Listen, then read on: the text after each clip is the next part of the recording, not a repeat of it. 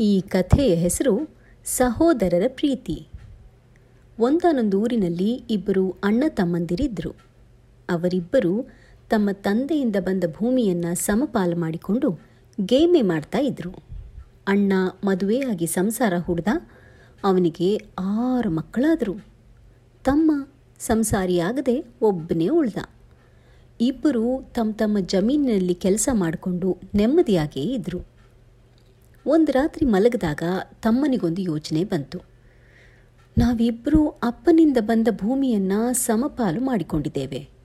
ಆದರೆ ಅಣ್ಣನಿಗೆ ಹೆಂಡತಿ ಮತ್ತು ಆರು ಮಕ್ಕಳಿದ್ದಾರೆ.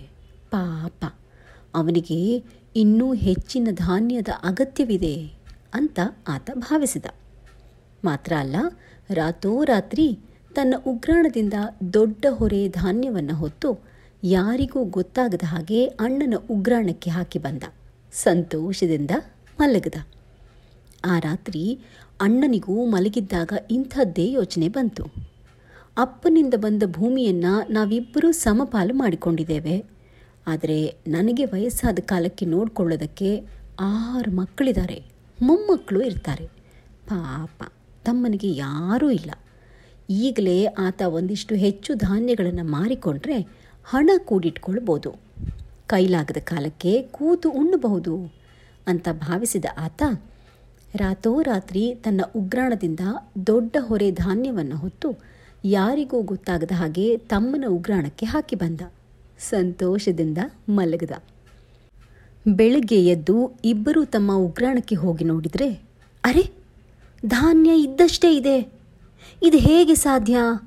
ಅನ್ನೋದು ಇಬ್ಬರಿಗೂ ತಿಳಿಯಿಲ್ಲ ಅಂದಿನ ರಾತ್ರಿ ಇಬ್ಬರೂ ಆ ಕೆಲಸವನ್ನು ಮತ್ತೆ ಮಾಡೋದಕ್ಕೆ ನಿರ್ಧರಿಸಿದರು, ಮತ್ತೆ ಮಾಡಿದ್ರು.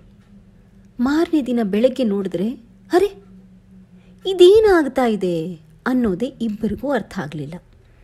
ತಾನು ಧಾನ್ಯವನ್ನು ಸಹೋದರನ ಉಗ್ರಾಣಕ್ಕೆ ಹಾಕಿದ್ರೂ ತನ್ನ ಉಗ್ರಾಣದಲ್ಲಿ ಹೇಗೆ ಮತ್ತು ಯಾಕೆ ಕಡಿಮೆ ಆಗ್ತಾ ಇಲ್ಲ ಧಾನ್ಯ ಅನ್ನೋದು ಇಬ್ಬರಿಗೂ ಬಗೆಹರಿಲಿಲ್ಲ.